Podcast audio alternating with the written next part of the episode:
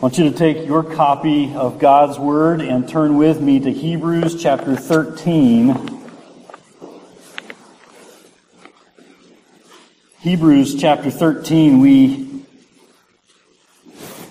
we have arrived at a very special moment here. This is our last study in the book of Hebrews for the time being.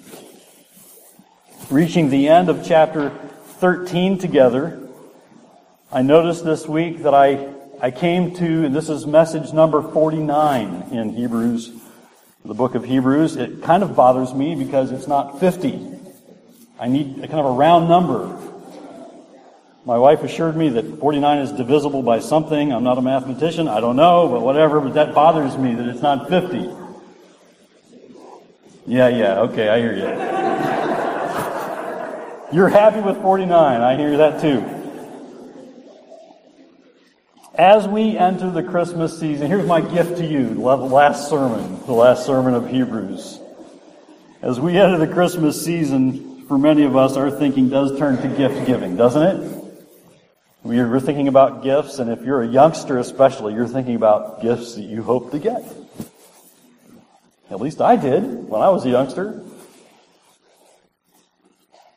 And that can be good. I mean, after all, think of all that God has given to us. If your faith is in the Lord Jesus Christ, think of all that God has given to you.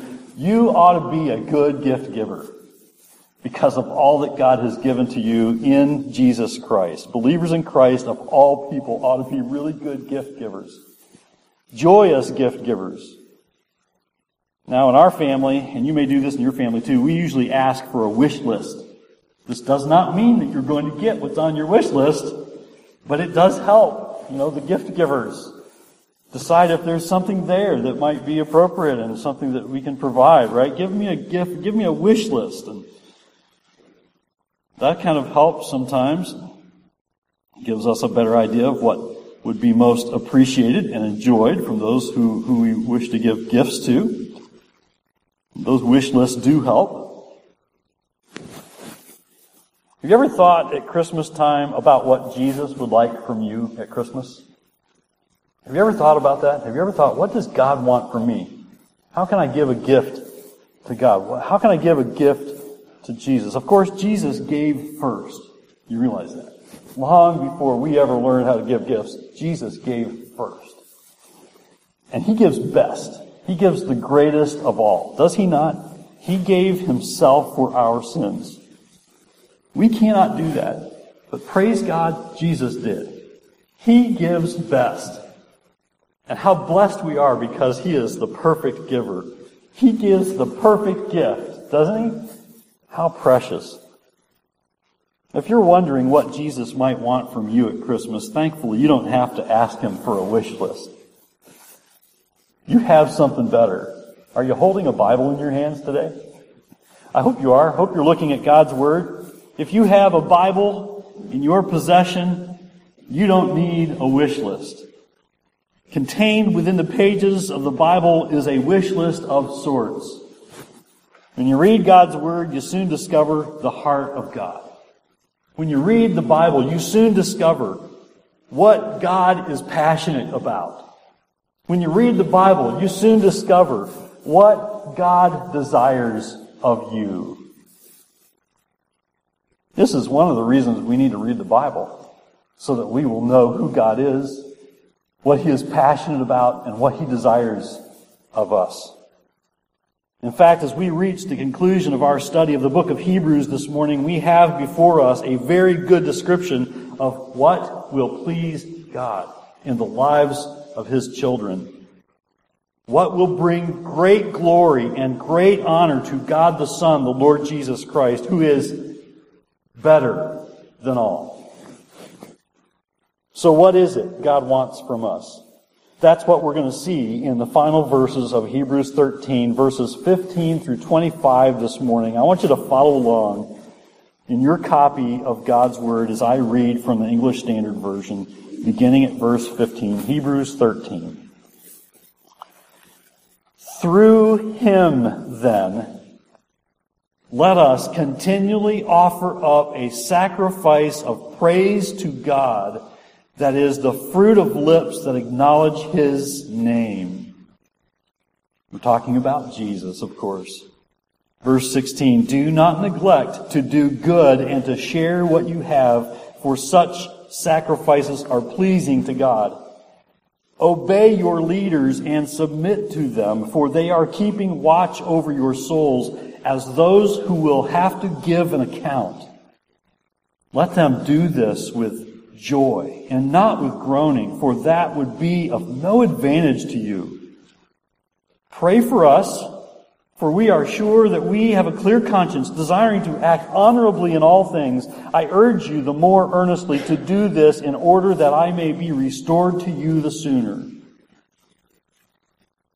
Now may the God of peace, who brought again from the dead our Lord Jesus, the great shepherd of the sheep, by the blood of the eternal covenant, equip you with everything good that you may do his will, working in us that which is pleasing in his sight, through Jesus Christ, to whom be glory forever and ever. Amen.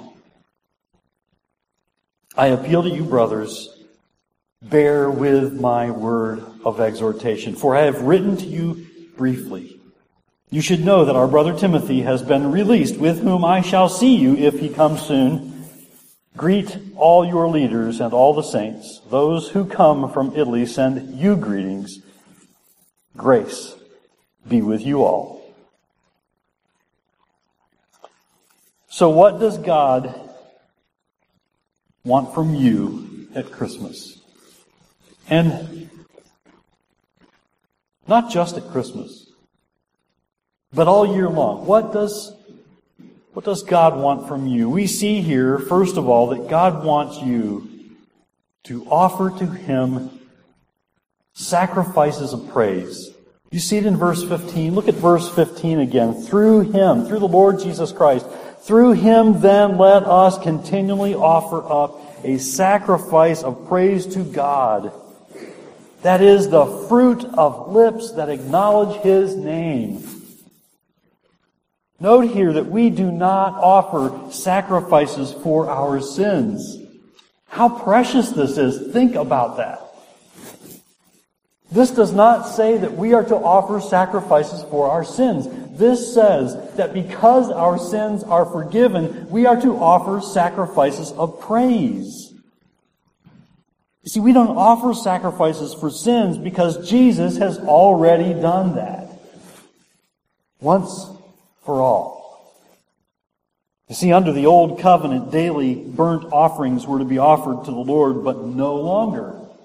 No longer do we offer sacrifices for sins. They are no longer offered under the new covenant which Jesus ushered in. But let me tell you this, that does not mean that we offer no sacrifices at all. But now, because of the Lord Jesus Christ and because of the fact that He has cleansed us from our sins, if we have trusted in Him, if we are His followers, we are to continually offer up sacrifices of praise. The sacrifices of praise should never end. We should never get so accustomed to praising God that we forget to praise God, that we think little of our praise and worship offered to God. The Bible makes this clear that the sacrifices that he wants from those who trust in his son are sacrifices and offerings not for sins, but sacrifices and offerings of praise, worship. Psalm 50 verses 9 through 13 makes clear that the Lord does not want us. He is not, he is not asking for our offerings and sacrifices of animals and shedding their blood. He does not want us offering animal sacrifices. He has no need for them. Everything is His anyway. It's one of the things that we need to remember as we give. We tend to think sometimes it's what we give, I'm just going to give to the Lord, I get to keep everything else. No, what you have, He wants you to use that too for His honor and glory.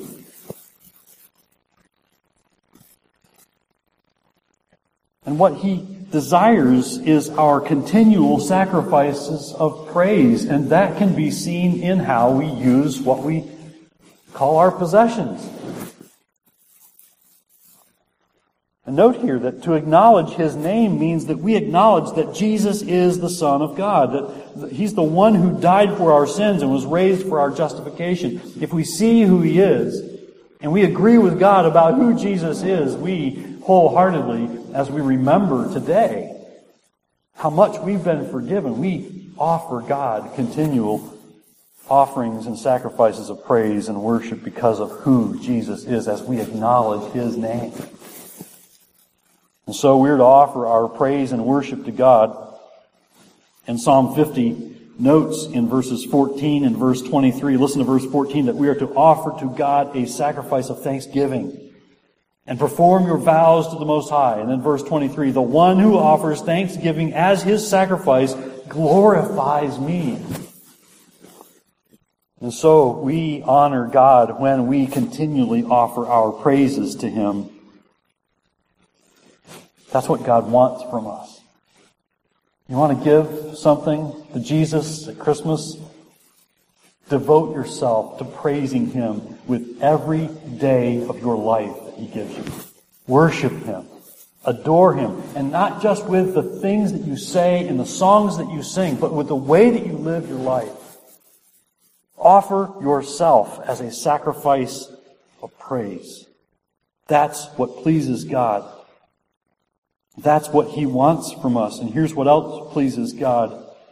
It's when those who trust in Him serve to meet the needs of others. Look at verse 16. Verse 16 says, Do not neglect to do good and to share what you have. For such sacrifices are pleasing to God. What pleases God? What pleases God is when His children minister to meet the needs of others. What pleases God is when you, as a follower of Christ, follow the example of Christ and look outside yourself, looking to the needs of those around you, looking to the needs of others, caring for the needs of others, using what God has so richly blessed you with to bless and provide for the needs of others. And you're ministering to meet the needs of others, looking outside of yourself, sharing what you have to care for others is indeed an offering of praise offered to God. You offer your help to others. You offer encouragement to others when you offer to meet their needs and help them, but you're offering a praise of sacrifice and worship to God. You are recognizing who Jesus is. And because of all that God has done for me through the Lord Jesus Christ, I do this in the name of Jesus, not for glory and praise for myself, but for glory and praise for Him. We hear Paul describe the gifts the Philippian believers gave for his ministry just this way in Philippians 4:18. I have received full payment and more. I am well supplied, having received from Epaphroditus the gifts you sent a listen, a fragrant offering, a sacrifice acceptable and pleasing to God. Here's what pleases God serving, giving, providing to meet the needs of others. Look around you. You will see people with needs.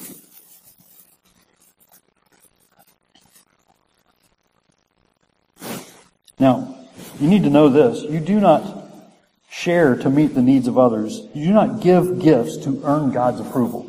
You know that, right? You don't give to, to meet the needs of others so that God will approve of you. That's already been taken care of. You already have God's approval. We don't call on you to give such gifts as our gifts to the king or our worship through offering. We don't call on you to do that because you need God's approval. When you, when you do that, you gain God's approval. No. You already have God's approval if your faith is in Christ Jesus.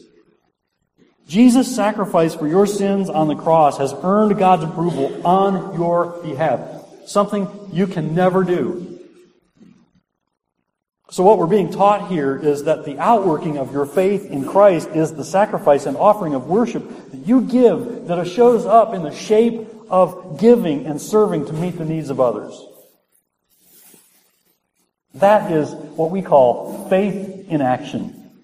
I'm going to give, I'm going to care for the needs of others because I trust God to supply all of my needs. Because He supplied my greatest need through the Lord Jesus Christ. That's faith in action.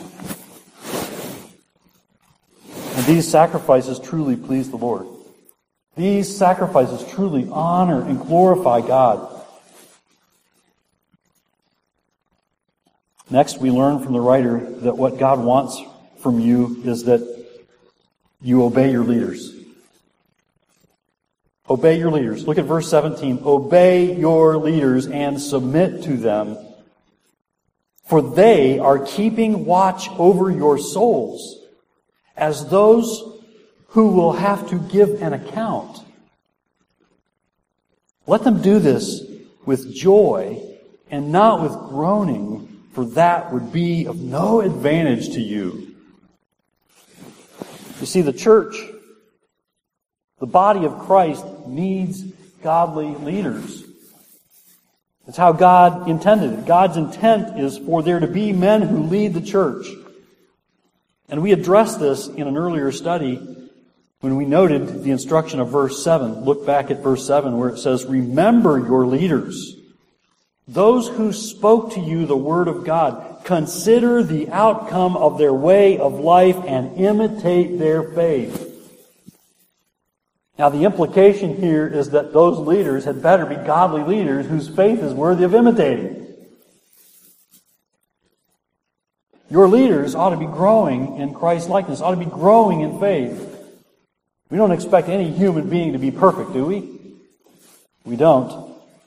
And God's Word does not, but God's Word gives us instruction about what should be taking place in the life of those who lead, and it should be that the lives of those who lead are being shaped by God's Word. And what we noted when we considered verse 7 was that godly leaders preach the Bible and demonstrate a life lived in accordance with the Bible, a life that is being changed by the Bible. And so this instruction is to obey the teaching of your leaders. And this necessitates that your leaders be godly, who not only teach the Bible, but also obey God's word themselves you see, your leaders do not have the liberty of leading however they wish. We who lead will answer to God as to whether we led biblically or not. And so serious is this that James 3:1 says, "Not many of you should become teachers, my brothers, for you know that we who teach will be judged with greater strictness." Now it will help you to remember that it's not the leader you are obeying so much as it is God you're obeying. It is God you are obeying as your leader proclaims the truth of the Bible. This is so important for those who lead to be grounded in the Word of God and to be proclaiming what God's Word proclaims. No more, no less.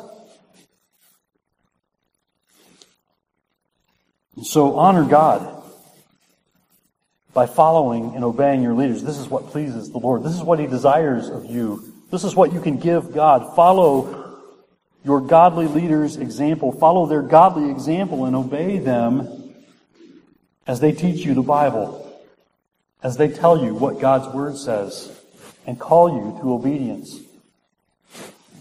And remember that what God wants from you is joyful obedience. And that's the same that he asks of you as you obey your leaders. And verse 17 is clear that this is good for you.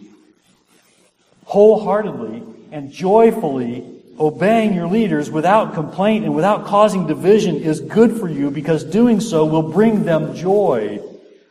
You see, honoring God in this way will bring joy to your leaders, and this, in turn, will be good for you. It would be no benefit to you, says the verse before us, that that we bring sorrow and, and discouragement to our leaders because we disobey what they proclaim from God's word, this will not be good for you. But wholeheartedly and joyfully obeying leaders without complaining, without causing division is good for you because doing that will bring them joy. Honoring God in this way will bring joy to your leaders. And this, in turn, will be good for you as they joyfully lead you.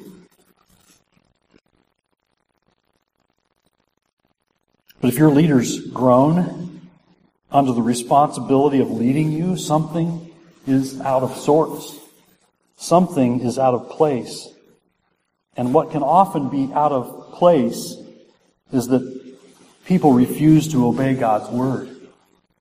May it not be true among us that we hear the truth of God's word proclaimed and yet turn our backs on that truth. This is heartbreaking to those who lead you, who, who desire for you to honor God by obeying His word. It is heartbreaking. This brings grief to your leaders and to God when you refuse to obey God's word. So consider carefully the teaching and the example of your leaders and follow them. Obey their instruction and do so with joy. If you will honor God, if you will obey His word, then not only will this bring your leaders great joy, not only will this please God, but this will also bring you great joy.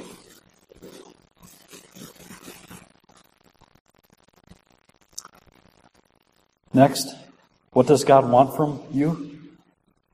He wants you to pray for your leaders. Look at verses 18 and 19 again. He wants you to pray for your leaders. Note in verses 18 and 19, we hear the writer of Hebrews requesting the prayers of his readers on his behalf. Pray for us, says verse 18, for we are sure that we have a clear conscience desiring to act honorably in all things. I urge you the more earnestly to do this in order that I may be restored to you the sooner. Now, the nature of the request for prayer here and the statement that his conscience is clear may indicate that the writer was facing resistance from local authorities. He may have been facing resistance as he proclaimed the truth of the gospel. And it may have been even that the writer was imprisoned or otherwise kept from visiting his readers. We can kind of sense that from verses 18 and 19. It's, it's this call for prayer that is such a powerful reminder to us that we got to pray for our leaders, pray for those who lead us. Whatever the case, this fitting reminder to pray for your leaders is, is important. And there's helpful guidance here about what to pray for those who lead you. Notice the important scene here in verse 18 of those who lead having a clear conscience and honorable behavior, honorable conduct. It is always fitting it is always fitting that you pray for your leaders that their lives would be lived in accordance with and conformity to God's Word. So that their good behavior would be an example not only for you to follow, but for everyone to follow, and that their good behavior would be a, a good testimony for the Lord Jesus Christ. You see, only the leader who is seeking to obey God's Word can have a clear conscience and a godly example before the watching world. So pray for your leaders. Do not take lightly this important spiritual discipline that God has given you, this important spiritual responsibility to pray for your leaders and hold them up before the Lord. Pray for your leaders that God would strengthen them and give them His grace, give them His wisdom, and give them His help as they seek to obey and teach God's Word. Pray that they will be lovers of God's Word, and, and hungering and thirsting after righteousness themselves. This will be good for you when your leaders hunger and thirst after righteousness and seek to obey God and honor Him and have a clear conscience and have honorable behavior. This pleases the Lord, and this will be good for you Now, I want you to note that not only should you be praying for those who lead you, that they be godly leaders who honor God with their obedience, but I want you to note that God desires the same for you. He desires for you to seek the equipping that God will give you to do His will. God wants you to seek the equipping of God to do His will. Look at it in verses 20 and 21. Now, may the God of peace, who brought again from the dead our Lord Jesus, the great shepherd of the sheep, by the blood of the eternal covenant, equip you with everything good that you may do his will, working in us that which is pleasing in his sight through Jesus Christ, to whom be glory forever and ever. Amen. Now look at verse 20. From whom can we expect the equipping to do God's will? This is so encouraging to me. Think about the help that we need to do God's will in this culture, in this world in which we live, and just facing the, the everyday nitty gritty of life. Note that verse 20 says, We have the God of peace. I desperately need the God of peace in my life. How about you? I'm so thankful that we have a God of peace who not only brings peace and promises to bring peace into this world, but brings peace daily into our lives when we seek to honor Him and equips us for obedience. That God of peace equips us and strengthens us so that we might obey Him. That was a significant statement for the original recipients of this letter who were likely experiencing the difficulty and the turmoil of facing resistance for their faith in Christ. This is one of the reasons this letter was written to encourage believers who were facing opposition and persecution for their faith to remain firm in their faith, to do, do not lose sight of the Lord Jesus Christ and who He is and what He has done. And when there's trouble and turmoil in your life, what you need is the God of peace to equip you for obedience with everything good that you may do His will. Now, how does God and how does the God of peace equip you? Your mighty God, who brought Jesus from the dead, who made a new covenant for your forgiveness with his shed blood, begins with the Holy Spirit. He gives you his indwelling presence. He begins with the Holy Spirit. When you trust in Christ, He moves in. He indwells you as a believer in Jesus Christ. And when you trust in Christ, He gives you His Spirit to indwell you, to comfort you, to guide you, to bring conviction when you sin, so that you'll confess your sins and return to obedience quickly. But the work of the Holy Spirit also requires that you feed your soul with His Word. You see, the Spirit will use the Bible as you read it and apply it to your own life to do His work. Equipping you, as it says here, with everything good that you may, what? Do His will. That you might obey. The Bible also equips you for humble prayer, teaching you how to pray. And it teaches you what to pray for for what to pray, so that you will yield your life daily to His will being done as He works in you and through you. So once again, we're reminded to read the Bible. This cannot be overemphasized or overstated, the importance of reading the Bible for ourselves. As I look ahead for us as a church, if I can say there's one thing that I want of us, the most is that we would be praying Bible readers, that we would humble ourselves before God's Word so that His Word not only instructs our living, but instructs the way that we think and the way that we learn how to pray and what to pray for. So once again, we're reminded to read and seek to know God's Word because it is from the pages of the Bible that God will equip you with all good things. Be careful that you're not looking for the all good things in all the wrong places. God has given you His Word. He has placed in you His Holy Spirit. He calls you and He says, I will give you all good things that you might do my will. Do not neglect His Word. Do not neglect your Bibles.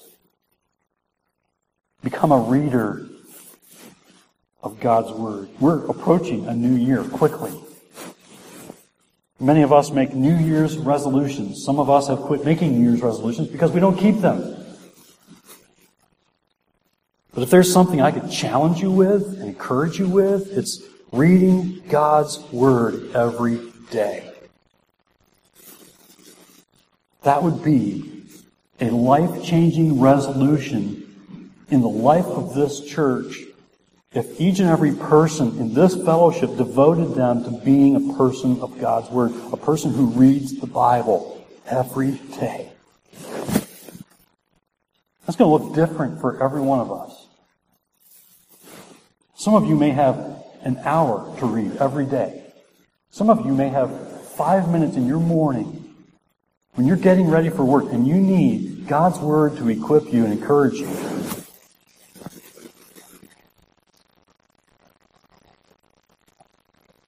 Let that be a challenge to you. Let that be an encouragement to you. The Bible equips you not only in how to live, but on how to pray.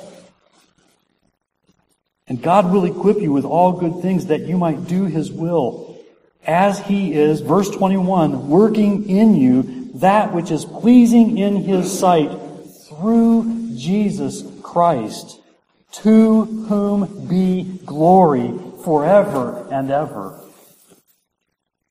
I want you to note how verse 21 closes with an important reminder there. I just read it.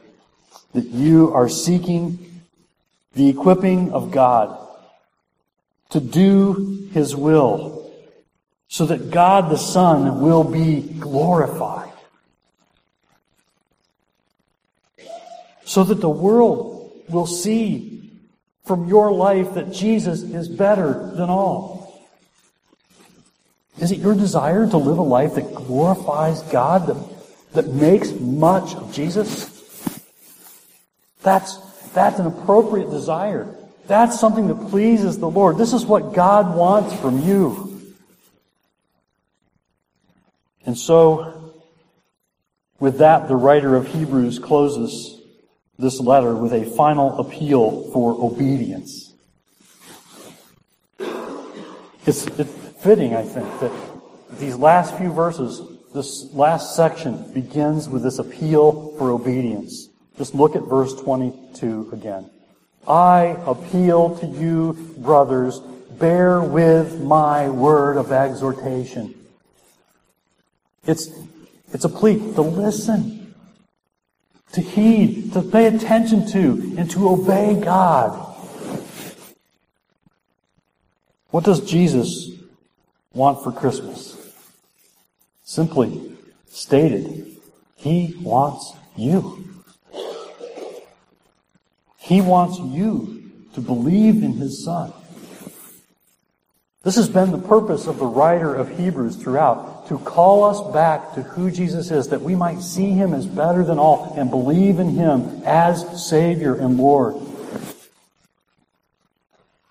He wants you to believe in His Son. He wants your devotion. He wants your all. He wants your heart. He wants your life. And though this sounds like a lot of giving up of yourself, that is just what God knows is good for you. That you give up yourself. That you look outside of yourself and look to Christ. Because He will never fail to equip you with everything good if you will keep your life centered on Jesus, who is better than all. How blessed we are to have the Lord Jesus Christ, who is better than all. Give God yourself. Give the Lord Jesus Christ yourself. Give Him your all. Give Him your passions, your desires, your life, your heart. He wants you.